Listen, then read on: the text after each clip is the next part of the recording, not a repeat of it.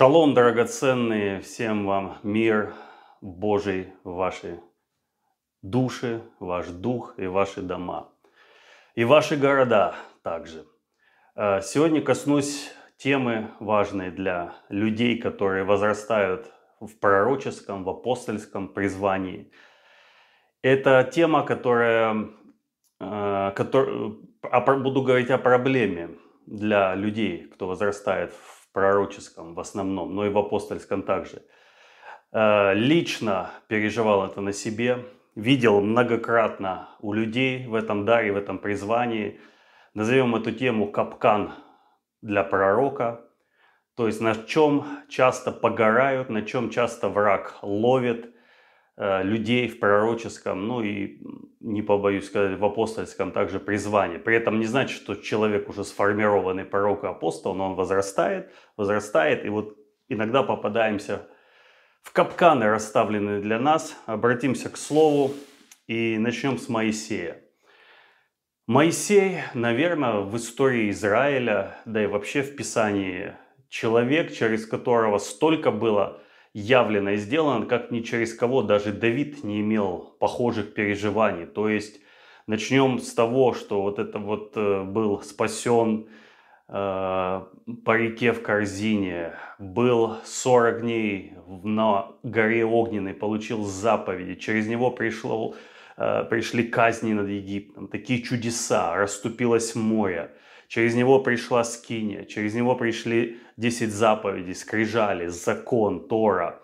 И э, сколько чудес, вот именно чудес, конкретных манифестаций Божьей силы. И два раза по 40 дней он был с Господом на горе, не ел, не пил, лицо сияло, как солнце. А, то есть человек, который, ну, можно сказать, был очень, очень близко с Богом. И он в том числе был в пророческом призвании, в апостольском, я верю. Так вот, э, его даже Бог называл наикратчайшим из людей. Э, но, тем не менее, одна его ошибка стоила ему вхождения в Ханаан. То, ради чего как бы все было вот заточено, вся его жизнь, ради чего все, что он делал, существовало, это ввести народ Божий в землю обетования, в Ханаан. Он этого лишился – после одного своего поступка, который я хочу прочитать в книге числа, 20 глава. «И пришли сыны Израилевы и все общество в пустыню Син в первый месяц, и остановился народ в Кадесе. И умерла там Мариам и погребена там. И не было воды для общества, и собрались они против Моисея и Аарона». То есть в очередной, может быть, там уже 101 раз народ поднялся, чтобы критиковать, осуждать и винить во всем Моисея и Аарона. И возроптал народ на Моисея и сказал, о, если бы мы умерли тогда, и мы, и мы, когда умерли братья наши пред Господом, зачем вы привели общество Господне в эту пустыню, чтобы умереть нам здесь и скоту нашему? И для чего вы вывели нас из Египта, чтобы привести нас на это негодное место, где нельзя сеять, нет ни смоковниц, ни винограна, ни гранатовых яблок, ни даже воды для питья?»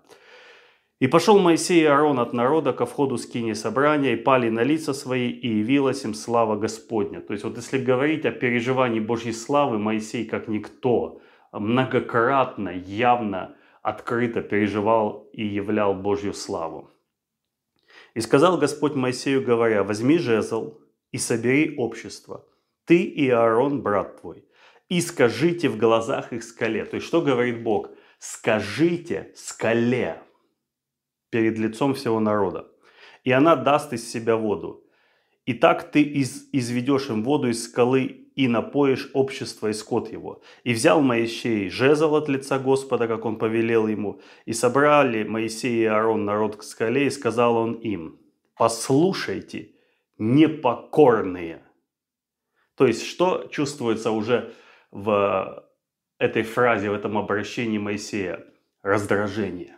То есть, вот это вот раздражительность. Поэтому было с чего, естественно, народ Израиля доставал Моисея, поэтому это было наикратчайший людей, но и из людей, но его достали. И вот он сказал, послушайте непокорные, разве нам из этой скалы извести для вас воду? И поднял Моисей руку свою и ударил скалу жезлом своим дважды. Бу, бу. И потекло много воды, и пило общество, и скот его. И вот что происходит дальше. «И сказал Господь Моисею и Аарону, за то, что вы не поверили мне, чтобы явить святость мою пред очами сынов Израилевых, не введете вы народа сего в землю, которую я даю ему. Это вода Меривы, у которой вошли в, расп, в распрю сыны Израилевы с Господом, и он явил им святость свою. И затем Моисей неоднократно еще пишет народу, что из-за вас я не войду в землю обетования. Что послужило, что за ошибку совершил Моисей? Казалось бы, ничего страшного. Но в своей раздражительности он сделал то, что Бог не повелевал делать. То есть Бог сказал сказать скале, он бил по скале два раза. То есть когда мы бьем, когда мы огорчены в основном, когда мы раздражены. Почему люди, когда скандалят, входят в гнев, ярость, начинают бить посуду, крушить и ломать все вокруг себя. Это плоды вот этого гнева и раздражительности.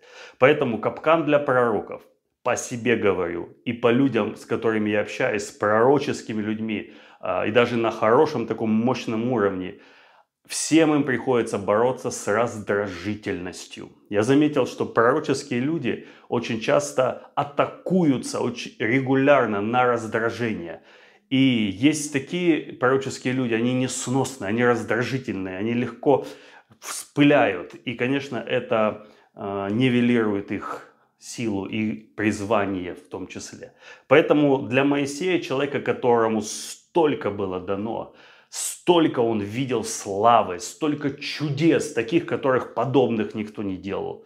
Э, вот такая вот его оплошность с раздражительностью – гневом стоило ему плодов, то есть стоило ему того, что он не увидит землю. Вы помните обетование? Помните, как закончил он жизнь? Бог ему сказал, зайди на гору, посмотри на Ханаан и умри. То есть вот оно уже было в двух шагах, но из-за того своего проступка, и, конечно, здесь больше глубины, чем я говорю, в том, что произошло, почему не поверили. Но я вижу, что в целом, не только в привязке к этой истории, раздражительность – это одна из больших проблем для людей в пророческом и апостольском призвании. Потому что человек раздражительный, ну давайте читать просто об этом. Ефесянам 4 глава. Послание к Ефесянам, глава 4. Пару мест Писания я возьму сегодня еще. Смотрите, что здесь пишется. Э, глава 4 с 25. «Поэтому, отвергнув ложь, говорите истину каждый ближнему свою, потому что мы члены друг друга. Гневаясь, не согрешайте. Солнце да не зайдет во гневе вашем». То есть на, на какой акцент ставит Бог? Вы о чем-то еще слышали подобное? Разве что о, о прощении – вот не прощение, а прощение, что-то похожее, но как жестко ставят рамки. Да не зайдет солнце, пока ты в гневе. Разберись с этим перед тем, как ты пойдешь спать. То есть настолько это губительно и опасно гневаться. Жить, находиться в состоянии гнева. А раздражительность как раз-таки и ведет гневу. Гнев – это результат раздражительности. Все начинается с недовольства, с раздражения, и потом часто перерастает в гнев. А, «Гневаясь, не согрешайте, солнце да не зайдет во гневе вашем, и не давайте место дьяволу». Вот где он ищет место. Через гнев и раздражительность служителя Божьего. «Кто крал, впредь не кради, а лучше трудись, делая своими руками полезное, чтобы было с чего уделять нуждающимся. Никакое гнилое слово да не исходит из уст ваших, а только доброе для назидания в вере, дабы оно доставляло благодать слушающим. Когда мы говорим лишнее в гневе и раздражении, мы, мы начинаем говорить вещи, слова, пожелания, провозглашения, которые в спокойном состоянии мы бы себе не позволили сказать, и часто об этом потом жалеем. Вот, никакое гнилое слово да не исходит из уст ваших. И не оскорбляйте Святого Духа Божьего. Я верю, и вот дальше написано, которым вы запечатлены в день искупления. Вот, всякое раздражение и ярость, и гнев, и крик, и злоречие со всякой злобою да будут удалены от вас. Вот что оскорбляет Святого Духа. Когда мы, будучи служителями, которым открыта слава Божья, даются откровения, есть помазание, есть познание Бога, мы начинаем раздражаться, входить в ярость, в гнев и делать какие-то вещи, вот как Моисей жезлом, тар... бить, тарабанить по этой скале в, в гневе, при этом будучи Божьими пророками, апостолами и служителями. Это оскорбляет Святого Духа Божьего.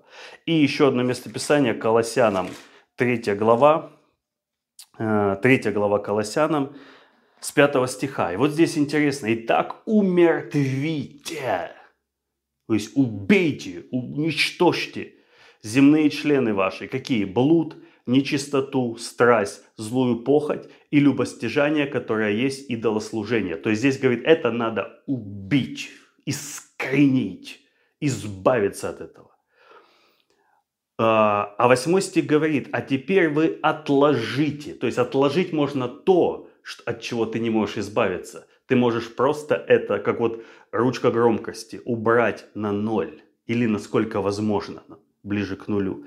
Отложите все гнев, ярость, злобу, злоречие, сквернословие уст ваших. То есть гнев, ярость.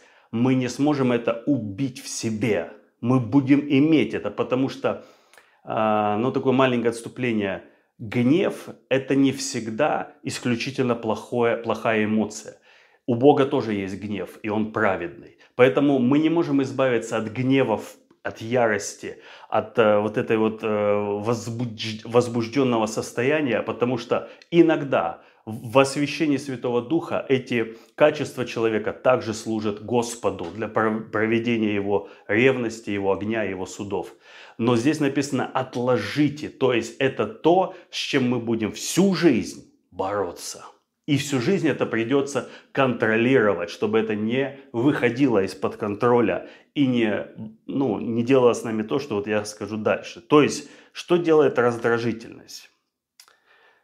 А, в гневе, когда уже человек позволил раздражению высвободить в нем гнев, какое-то, знаете, состояние гнева, у тебя бьется сердце – учащается дыхание, глаза наливаются кровью, и ты можешь быть пастором, можешь быть пророком, ты начинаешь делать вещи, писать людям с таким дрожащим голосом, с дрожащими пальцами, что-то отвечать, э, сводить счеты, мстить, какие-то санкции вводить против кого-либо, э, там, в черный список добавлять и так далее.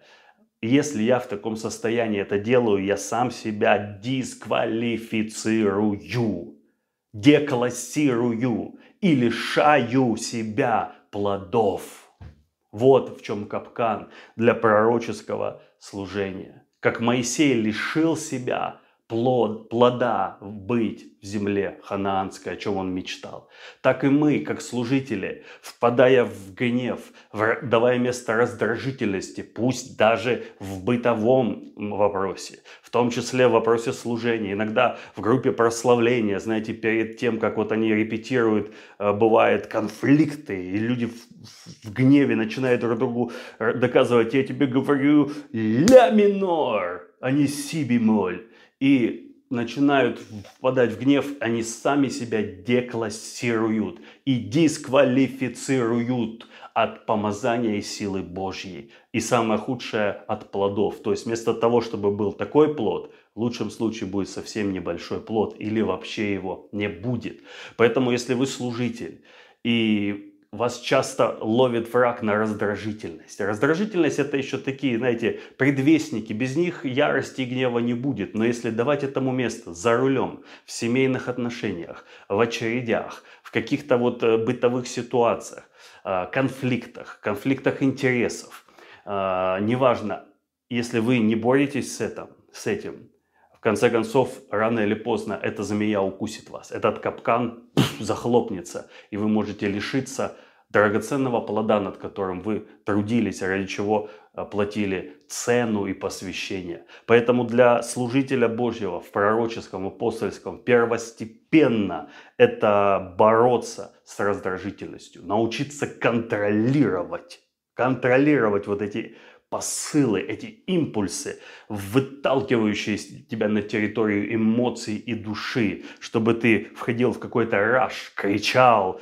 там, угрожал, что, брал жезл и стучал по скале, таким образом деклассируя сам себя в духовном мире и перед лицом ангелов, и перед лицом демонов. Вот так вот коротко. Гнев, то есть раздражительность, ярость, все то, что, о чем мы читали в Писании, пожалуйста, заметьте для себя. Высвобождаю это послание. На самом деле, э, оно как бы такая очень неделя тяжелая. Вот оно как бы, это послание, оно и выходит из, э, из обстоятельств, где приходилось просто себя э, вот так вот брать и не давать места каким-то раздражительности, чтобы не сорваться, не сказать что-то, не дать этим эмоциям развиться. Ведь написано, начало ссоры как прорыв, порыв воды. Если успеешь его остановить, то есть закроешь вовремя рот, остановишь этот поток, ничего плохого не произойдет. И, конечно, благодарю всех вас за духовную, материальную поддержку, всех, кто вкладывается, потому что я знаю один принцип. Павел говорил, смотря по вашему усердию, то есть в соотношении с вашим усердием я смогу дать и высвободить в вашу жизнь от Бога слово, помазание и так далее. Поэтому я верю, что во многом эти откровения, которыми Бог дает, а которые Бог дает лично мне и дает высвобождать через виртуальное пространство, это благодаря тем людям, которые стоят как ходатаи со счетами в молитве и в материальном ходатайстве за нас – и в этом есть также ваша часть и ваш плод, который, я верю, Бог отметит в вечности. Всем же большой шалом. Заканчивается шаббат. Я не знаю, какое, когда вы будете смотреть это, когда выйдет это видео. Но в любом случае, шаббат шалом. И пусть мир Божий, ведь согласитесь, мир Божий – это противоположность раздражительности, ярости, гневу и злости. Когда ты в Божьем шаломе, сверхъестественном, превыше ума, не хочется ни на кого срываться. Тебя могут провоцировать, оскорблять, показывать средний палец из соседнего авто, а ты просто улыбнулся, пропустил, едешь дальше в шаломе, и враг не смог вызвать тебя на эту платформу эмоций, где он рвет служителей и лишает их плодов. Пусть плод ваш пребывает. Аминь.